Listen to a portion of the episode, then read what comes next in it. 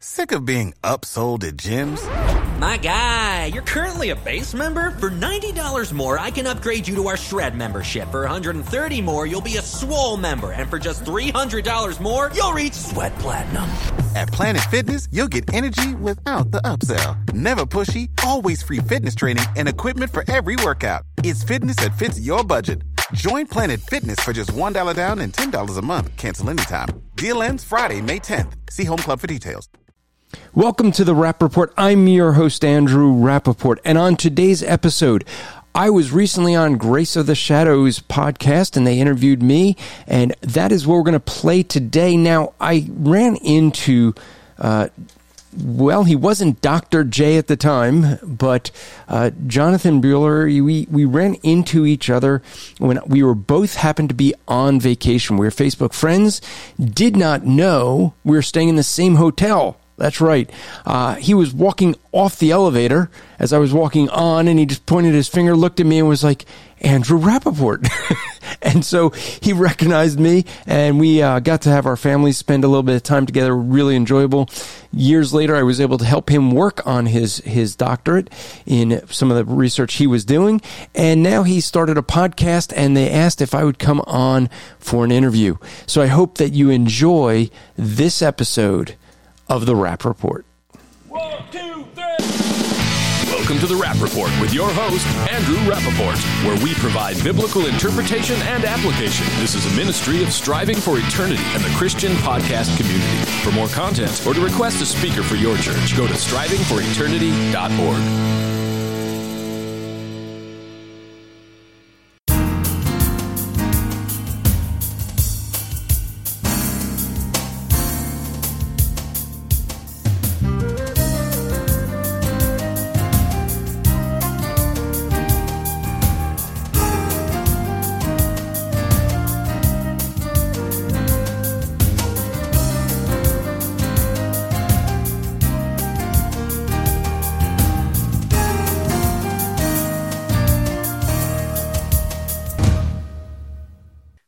Welcome to Grace in the Shadows with Dr. Marla Beeler and Dr. J. Dr. Jonathan Beeler. And we also have a special guest today, and I'm going to let you take over and introduce him. Andrew Rappaport is the executive uh, president of Striving for Eternity, and we welcome him, a good friend and uh, also a fellow podcaster. Uh, Andrew, t- tell us a little bit more about your background and and uh, what you do, and a little bit about who you are. Sure. Um, my name is Andrew Rapport. I, uh, as you said, I'm, I'm with uh, Striving for Eternity Ministries, and you know, we, uh, you and I met uh, while on vacation, right? we did. We Just did. In uh, be in the same hotel, and I posted yeah. that I'm, I'm in a in a hotel, and you you you were looking for me and found me. it is weird. We were at uh, a timeshare, right? Yes. In uh, Williams, Williamsburg? Williamsburg, Virginia. Williamsburg. Yeah. And uh, I was actually doing some uh, studies uh, through your teaching on uh, world religions and, the, and cults. And uh, you happened to be there, and it was like Andrew, and you said, "That's me." and we we had a good time there and talked a lot of theology and apologetics. I think it was a couple hours one night. Yes, yeah. We one night when our families went to sleep, we hung out in their little kitchen area yeah. Uh, we did some sightseeing together. You got to meet right. our kids. yeah. We had a lot of fun with that. So, uh, Andrew, your your background, you're you were Jewish, brought up in a Jewish home, a Jewish background, and how did you how did the Lord save you? How did you come to know the Lord? Well, yeah, I, I, grew up in a Jewish home, uh, bar mitzvah. You know, wasn't uh, my my father had gone. If you understand Judaism, has gone you know, from Orthodox Judaism to conservative Judaism, conservative Judaism is actually uh-huh. liberal, to Reform Judaism. Reformed in Christianity isn't necessarily bad. In many places, that people think it's good, but in Judaism, it's really bad. That's the most liberal. Uh, and now he's a practicing atheist. But Sorry to hear so that. we basically uh, were bar mitzvah and all. I was 16 years old, and my uh, my mother died when I was young, and so what happened was is I basically was a terror. I mean, I just was a problem for my dad. um, they, what a lot of Jewish people do is they send their kids away for summer camp for the summer, so they can, Uh-huh. so the parents can have their time. And I got, I think I basically got kicked out of every summer camp that my dad sent me to uh, after my mother died. You were a terror. Yeah, you were a stinker. problem child. Huh. yeah. Uh, so what ended up happening was I went on this what's called a teen tour. It's where I, I put it this way: it's where Jewish parents try to get rid of their kids that can't go to camp. No, it, we basically toured around the U.S. on a bus. The bus driver was a Christian. His name was Chuck, and he was just he saw this with all these Jewish kids just to evangelize, and that was his mission. And he was just evangelizing all of us. And I I remember we were, we went to a Chinatown uh, in I think it was San Francisco, Mhm. and what ended up happening was he started sharing the gospel over fortune cookie, and I, I'm the type, I'm like, yeah, okay, Chuck, whatever. And we're we're talking. He he ended up saying he knew my mother died, and I said to him, I said, Chuck, I, I don't need any of this. I said, I'm God's chosen people. I'm in like Flynn. I, I thought that my Jew, I mean, I was raised to believe that my Judaism was getting me into heaven. Right. Right. Tradition. Yes. And so I didn't think anything of I, my problem wasn't that I, I needed to hear how to get saved. Mm-hmm. My problem was I didn't know I was lost. Right. And that's what I tell people. It's, it's easy to get people saved. It's hard to get them lost. Yeah, I mean, because when you're when you're lost, when you're dead in sin, you don't realize you're dead in sin. I mean, that's the Yeah. that's why you're dead and this. That's why you're dead, and you don't It's- know it It's like trying to tell a fish they're wet. precisely. You know, Yeah. so so he's going through and explaining things and and I walked away and he just turns and says and this is something that I teach in my evangelism training when I come into churches and we do mm-hmm. our seminar is people are afraid I might say the wrong thing. Well, Chuck said a stupid thing. What did he say? What did he say? You have to understand that they were warned that at that stage of my life, if you made a Mhm. mother joke or you said something about my mother, Mhm. I could turn violent. oh and I mean, my! I turned so violent, I don't even remember any of it. I would black out. Hmm. And they people would tell me what I've done. I, remember one summer camp, I, I picked up the strongest kid in the in the bunk, threw him in a garbage can, and rolled him down a hill. And I'm like, I could never do that. I'm like this little pipsqueak. How do you, but five adults were eyewitnesses to it. Wow. And so people didn't know what to do. So with me at that, and he turns as I'm walking away. He goes, "What if your mother died? So you'd be right here, right now, to listening to this message, and you walk away. Your mother would have died in vain." Mm. Now, first off, think that through and be like, "That's stupid." like it's not theologically accurate. right. Um, but beyond that, like you know, someone is really touchy on the issue of their mother's death, and you're gonna you're gonna say something like that. But it got me to turn around, and I said, "You give me one logical reason to believe, and I'll believe." I said, "I had a lot of anger. emotional stuff, and so he, Yeah. guy who never finished the sixth grade, and and this is where I you know kind of joke that God has a sense of humor Yeah. at that time in my life, I was very proud of my intellect.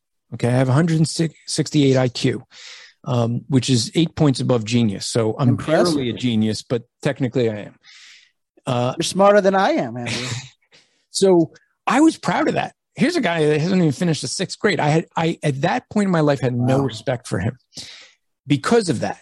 Mhm. And here he is taking his Bible out and going Old Testament prophecy, New Testament fulfillment, back and forth, back and forth.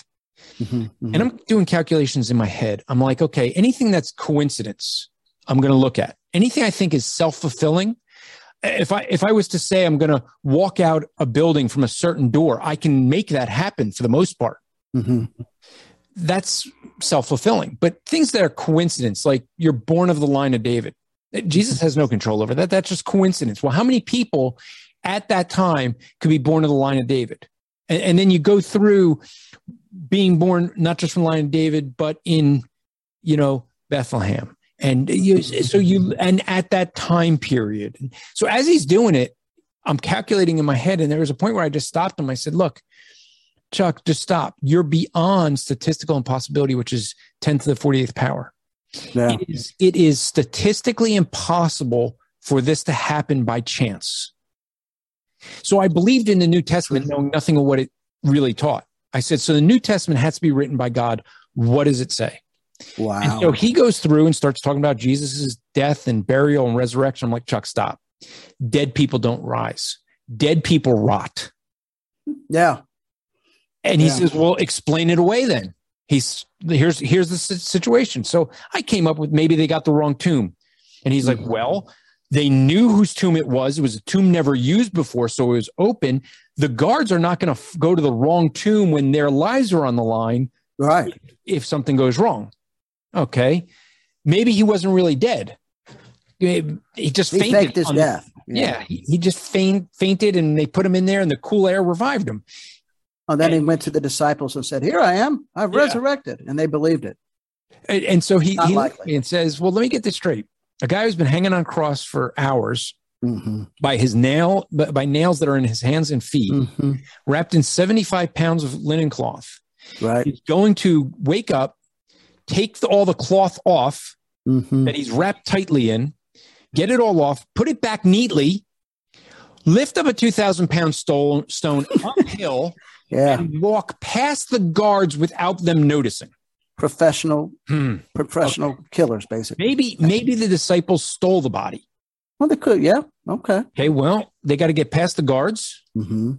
You, you know, why did the guards go to the Jewish leaders and say, we, you know, this happened, the body disappeared, and the, the Jewish leaders had to say he stole the body. It takes more faith Hmm. to believe all that than the truth, doesn't it? Yeah, and and these are these are things that you can see if you get J- Josh McDowell's book, More Than a Carpenter. He he Mhm. has all those. There's one that I believe is still original with me. My last argument was Chuck. Maybe maybe they stole the body, and what they did was they dug a hole underneath the cave uh, where the guards couldn't see it, and they came underneath and stole the body out from the middle. And he just looked at me, goes, "In three days, they don't Yeah. have the equipment back then." I wish And him well. Yeah. on That's, the, on the that's steps crazy. of a Dairy Queen, I put my hands, my head in my hands, and I just shook Mhm. my head. He goes, "What's wrong?" I said, "If Jesus Christ rose from the dead, then He is God, and if He is God, I'm accountable to Him." That's exactly right. I said, Yeah. "What do I do to need to get right with Him?" So in three and a half hours, I turned from believing that Jesus Christ is Hitler's God to Jesus Christ is God. Amen. That is, that is, That's amazing. that's a miracle for sure. Well, every Uh, salvation is a miracle. I didn't get saved any different than anybody else. Amen. Amen. God's uh, sovereignty, uh, drawing you to Himself, showing you that you needed Him, and and that's huge. That's huge. Yeah, I think I think the greatest uh, affirmations to you know show that the gospel is true is the resurrection, and I think uh, the, the next one is Israel being a nation again.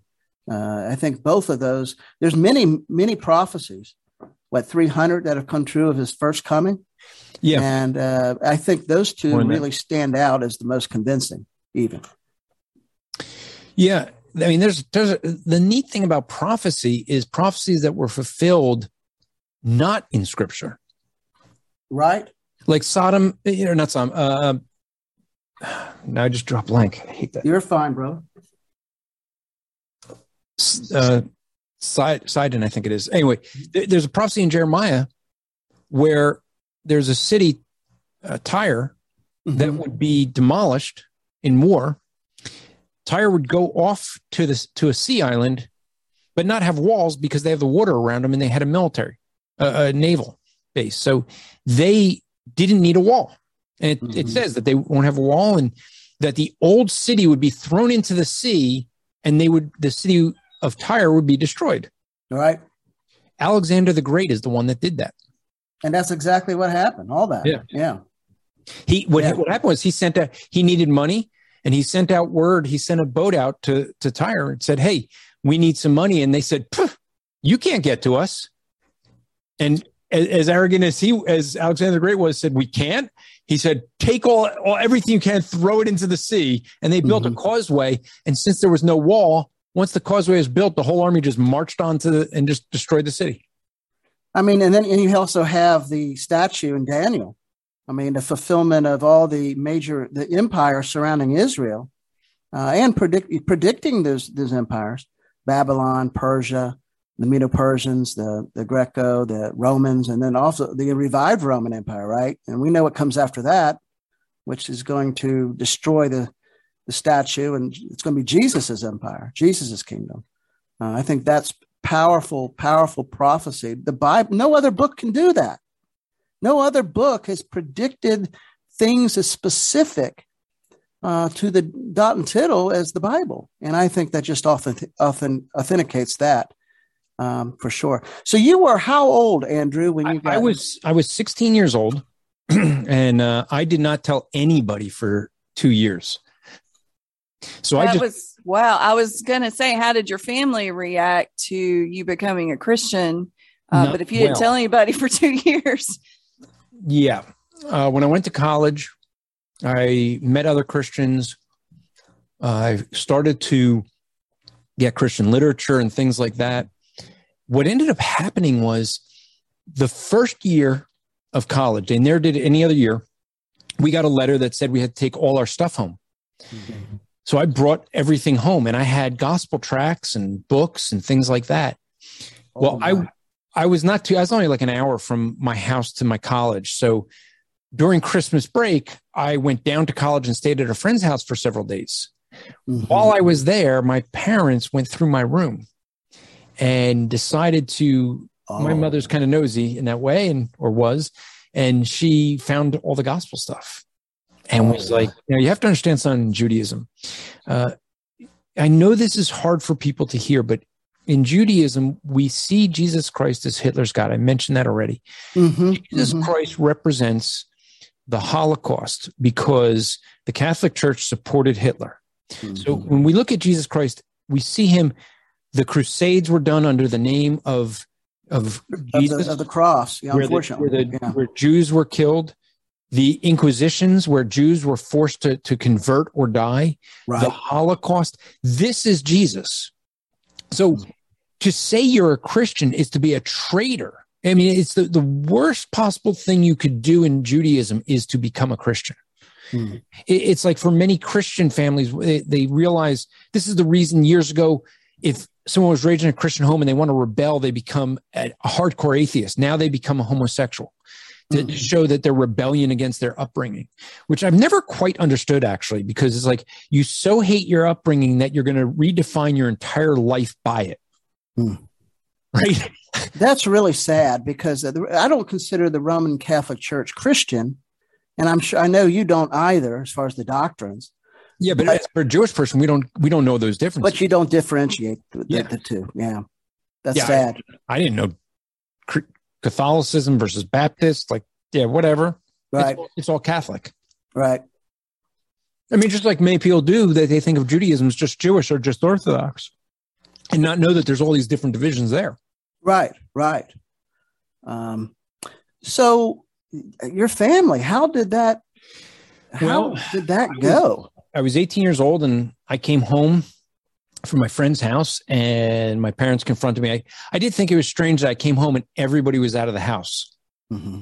So they had been warned.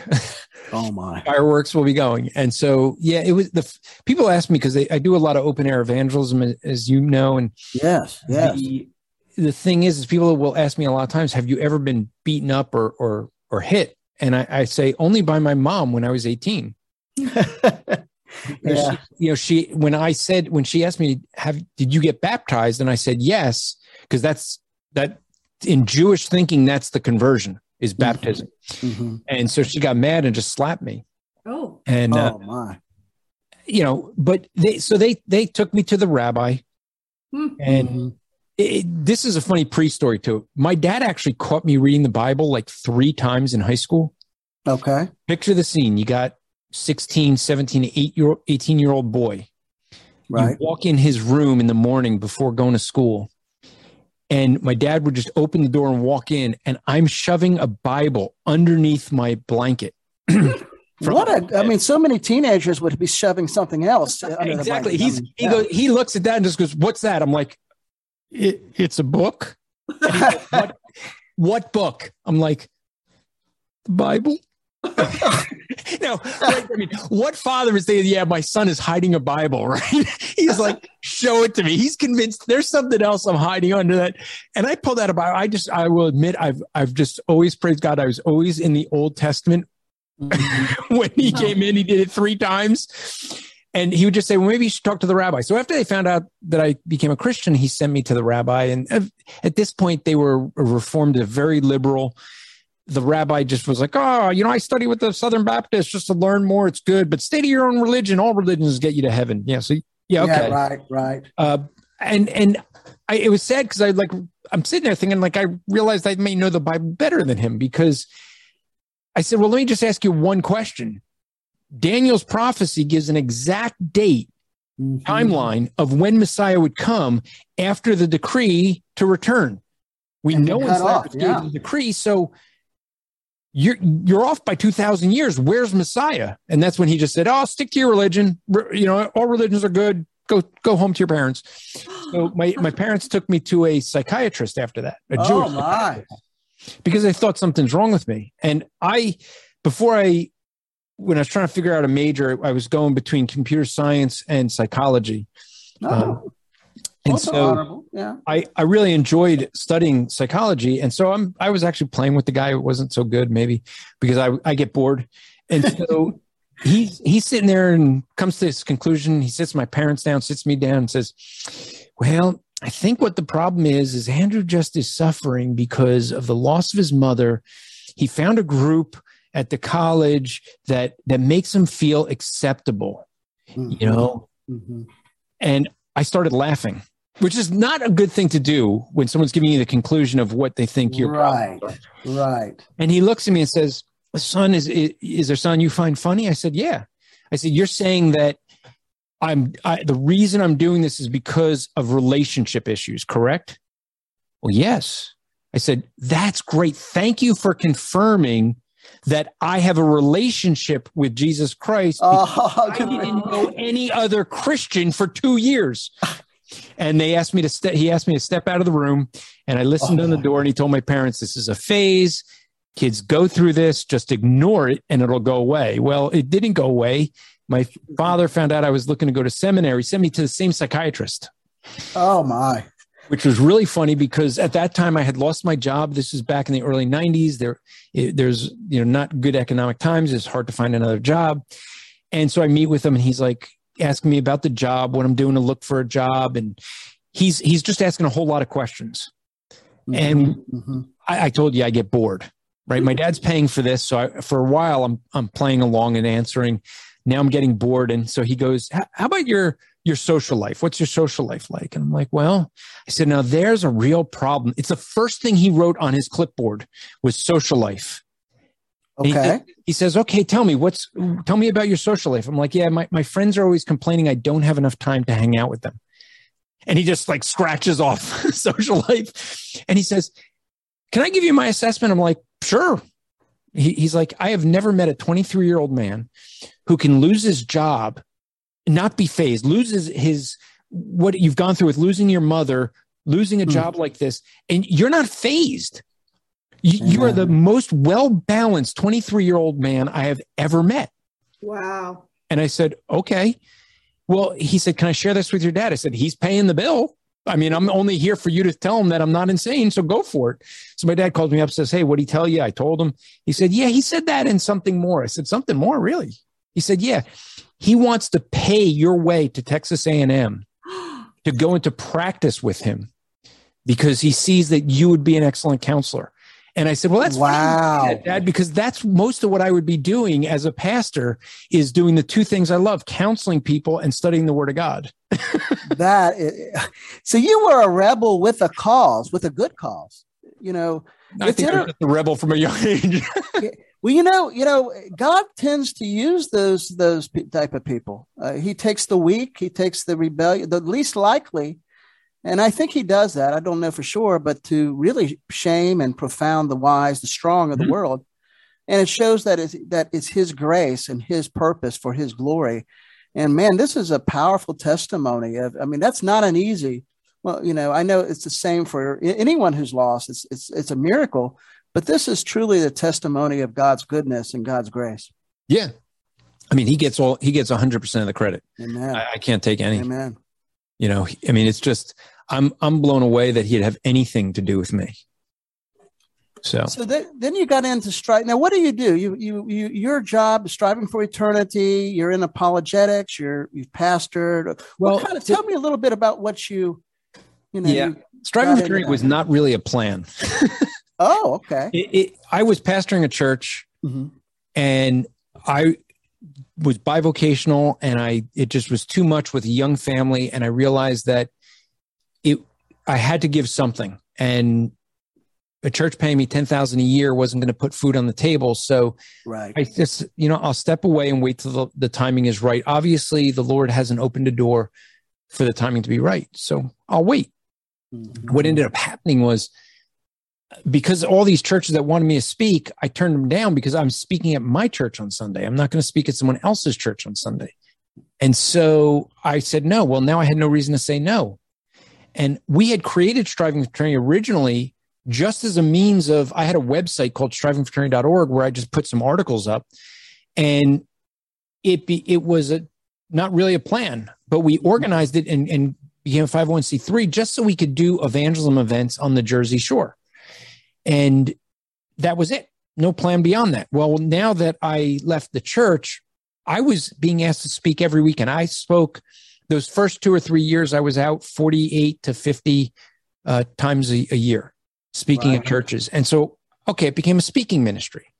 But really, what is it? I mean, we got to have some purpose to it more than just a speaking ministry. And we ended up, as a pastor, I knew what it's like when people come and say, Hey, I, I love Way of the Master.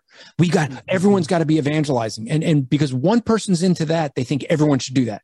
Right. Someone else gets into answers in Genesis. Every oh, we the whole church, we should be teaching this Sunday school every week. And they want everyone in on it.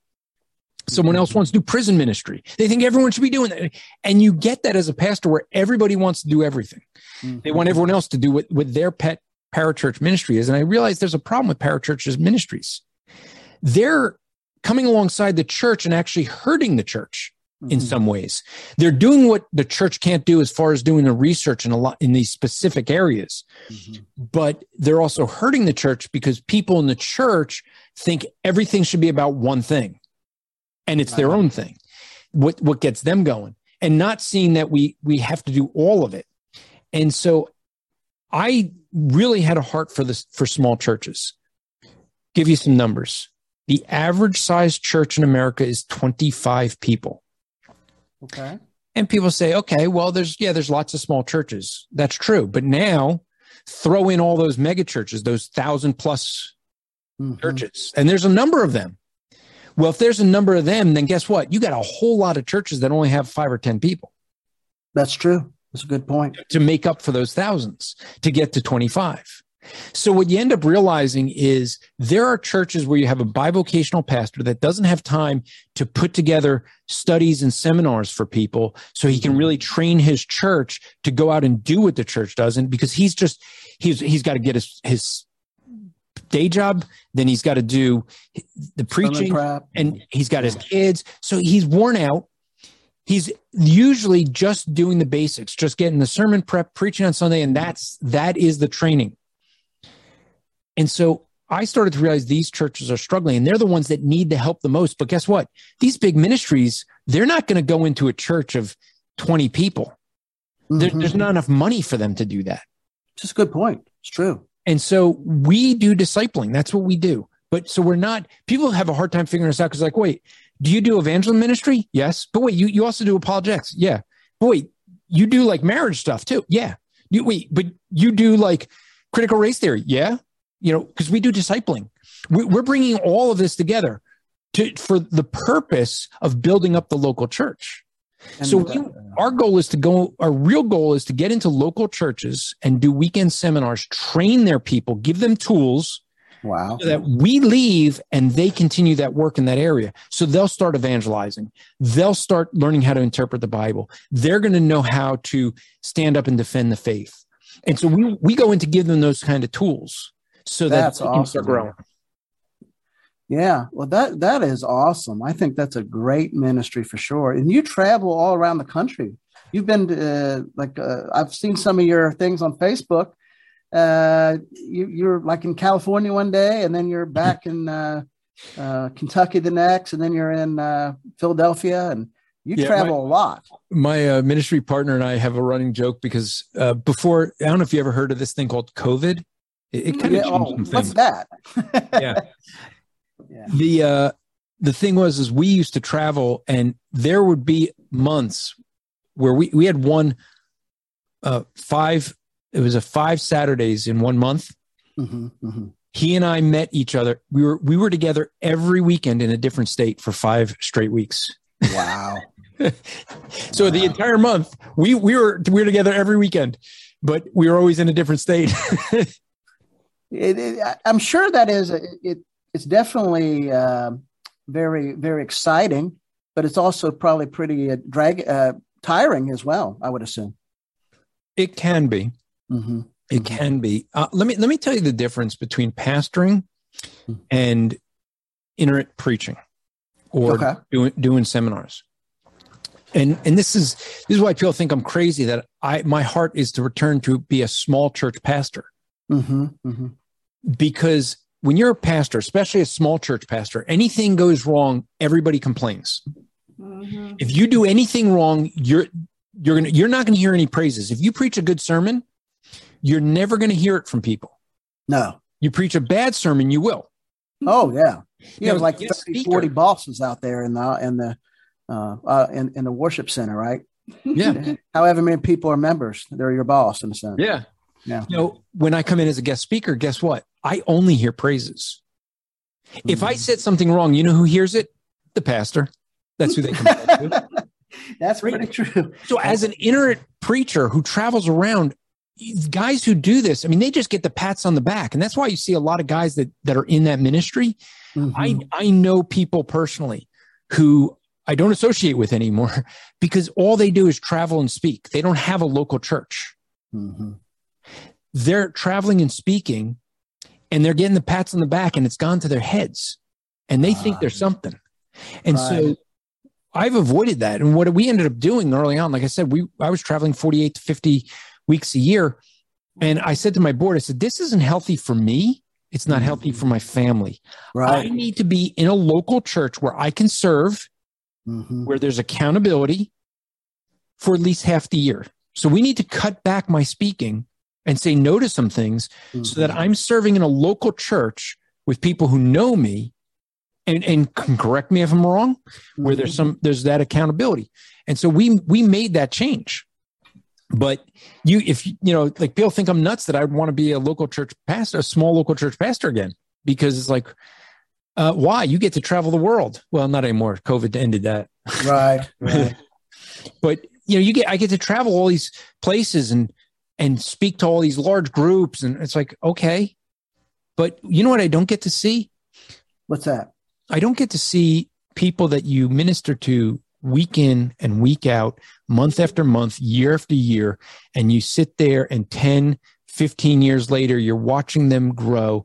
You know, what, what gives me excitement is seeing a guy who is in a youth group mm-hmm. in my church and I disciple him and he's growing and he's maturing. He goes to college, graduates college, is now in seminary. Isn't that awesome? Yeah, that's that's the exciting thing. Because why? Because yeah. he, he got a love for the word of God. And he was like, I can't get enough of this. And God used you to plant seeds there. And mm-hmm. you can see some of that investment. Mm-hmm. Huge. Yeah. That that is great. I mean, you know, we're investing in lives, touching lives for the glory of God. And I think your the name for your uh, ministry, striving for eternity, is just that. You are not only it's just not a name you just threw up there. That is what you're doing, and, and what we should be doing too. Yeah, it's it's we're trying to equip people for eternity. It it comes yeah. out of the idea of Colossians chapter three, because some people make the mistake they think because they know I do evangelism and they think that it's an evangelist that, oh, you're trying to work for eternity. Uh, no, it's sanctification. Right. You know, is where it is. And, you know, what Paul says is this therefore, if you have been raised up with Christ, keep seeking the things above where Christ is seated at the right hand of God. Set your mind on the things above and not on the things of earth. And, and the biggest problem that people have in our day and age is they're so temporal minded. Yeah. They're not this thinking world is all there is. Yeah, they're not thinking yeah. of eternity. You know, the sad. Chinese church, an interesting thing that Voice of the Martyrs did, they did a study with the Chinese church, you know, the church in China. Mm-hmm. And they realized that the church is growing under great persecution and they wanted to understand why. Mm-hmm. The number one thing they, they had five characteristics of the church, and the number one thing they discovered was that they have an eternal mindset. They they don't have hope in anything in this world because they know the government will take it away. Mm-hmm. So the only hope they have is like Second Corinthians five in the future, in what, when we get to be with Christ. We can't take money with us and we can't take uh, stuff with us things with us. We can only take really jesus with us and we can invest in the people around us that we love and that we're uh, coming in contact to and i think that you're doing just that. And i think that's a powerful ministry that many many people uh, how can you be a part of this ministry what what how can you what can people do to help you uh, encourage you or or maybe do things, uh, get involved in things you're doing from where they're at? Well, there's there's many ways at many different levels to get involved because we we do offer a lot of different things. We offer an online academy for free, no less. That's how we make our money. Oh, wait, wait, that doesn't work out if we give it away for free. Yeah, but that's that's how we are. We we have books that syllabuses that people can wow. buy to go along with it, but we have all the videos up. We have a course on how to interpret the Bible, systematic theology, which is 80 classes. Wow. We have uh, an introduction to world religions. We have an introduction to discipleship. We, we plan to, to develop more over time, but we have those courses that are being used, which I never expected in homeschools. Homeschoolers hmm. did a lot. I keep asking homeschoolers, like, why do you use it? And, and what I consistently get told is that my quirky humor seems to keep their attention. but I explain all the terminology so the kids can actually understand what I'm saying. I love it. I so, love it. Okay. So we've talked about trying to t- turn that into something more geared toward homeschooling uh, for that reason. But we have that academy. You can go and you can get some courses. You can invite us out to your church and have us do a seminar. We got a list. If you go onto our website and schedule a speaker, you'll see a list of seminars that Anthony and I can do and we come out to churches and, and do that. We have so we have all that. We well, we have a podcasting, as you mentioned. Right. We run the Christian podcast community. Now, the way we do it is that it gives us an opportunity to disciple podcasters so that hmm. they can improve their podcast. Well, that's awesome. We, yeah. we have 56 podcasts right now that are part of the community.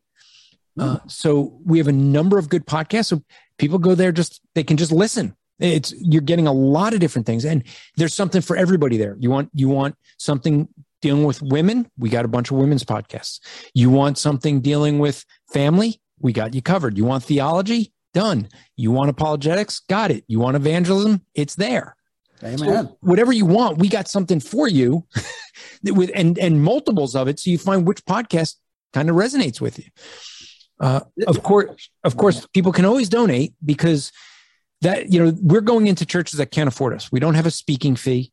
We we ask that churches at least try to cover the right. cost of travel and lodging and things like that. And we we do things as best we can on, on the cheap.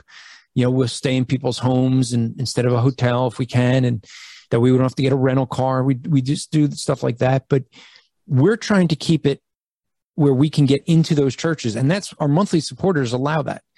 You know because of our monthly supporters we can go into a church. I flew to to oregon to a church that you know couldn't afford it. They, they didn't give us anything. They just said wow. well you can sell some of your books. Well we sold a half dozen books because you know there weren't that many people there 20 25 people. Okay we sold a half dozen books nowhere near covered the costs wow spoke at a church in new york spoke for two weeks hmm they didn't give us a dime. Well, actually, they did eventually. Like, I ran into the pastor at a conference center. Mm-hmm. this is like 10 years later. Right. And I just, we're both at the same conference center. And he said, Hey, I got a question for you because we got together for lunch. He goes, I got a question. Did we ever pay you? and I said, No, no, you didn't. he was like, oh, I feel bad. Like, you know, we, we, we were having problems back then with the, like the, the treasurer forgot to pay me, you know, one week. And so he's like, I'll get you a check. And I, I don't, I think he actually, they did send us something, but we didn't care. It's for the glory of God. Exactly. And that's, yeah. and our monthly supporters make that possible. Amen. You know, so unlike most ministries, 70 to 80% of the money that's raised for Striving for Eternity goes toward ministry, not toward salaries. When you look at a lot of the ministries, 50 to 70% are salaries. You wow. know, we don't do that. And that, that, that makes it hard because it means we have to have other ways. All of our speakers have to have other ways of, of raising income. Yeah. What Andrew, this has been a very enlightening, uh, very blessed to have been able to hear your testimony and just uh, see how God's using you in a powerful way. And, you know, the, um, it's amazing. And, uh, you know, my hope is that people that do listen to this would, you know, that your testimony would touch them uh, either to salvation or to stronger, deeper discipleship and learning more about the word. And, and my prayer for you is just to persevere uh, and uh, keep going with the ministry. It's a powerful ministry. What's your website name? And you also have one on Facebook, right? For Striving for Eternity? Well, it, we have strivingforeternity.org is the website. And we, we are on Facebook. We have a group called Striving for Eternity. Um, there's a page there too, but the pa- pages are usually one directional. There's a lot of people in the group so that we have more dialogue with people mm-hmm. there. And that's another way of reaching out. We have a, if people are interested in podcasting, we have a group for Christian podcast community. Um, and that, that's how people can communicate with, if they want to learn how to improve their, their podcast, they can go there. That is awesome. Well, we just really appreciate you coming and talking to us today. Uh, thank you to our listeners. We don't forget we have do have a Facebook page, Grace in the Shadows, and if you'd like to reach out to us, Dr. Jonathan at Grace in the Shadows or.org. We would love to chat with you more. And I hope everybody has a great day. Thanks again, Andrew. And thank you very much for having me. All right. Thank you.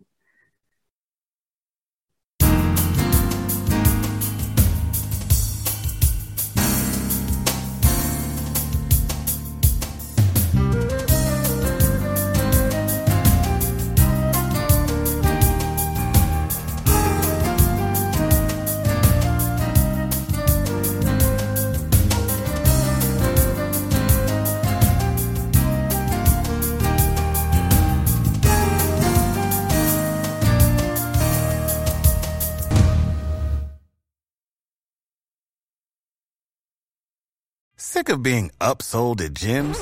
My guy, you're currently a base member. For $90 more, I can upgrade you to our Shred membership. For 130 more, you'll be a Swole member. And for just $300 more, you'll reach Sweat Platinum. At Planet Fitness, you'll get energy without the upsell. Never pushy, always free fitness training and equipment for every workout. It's fitness that fits your budget. Join Planet Fitness for just $1 down and $10 a month. Cancel anytime. Deal ends Friday, May 10th. See Home Club for details.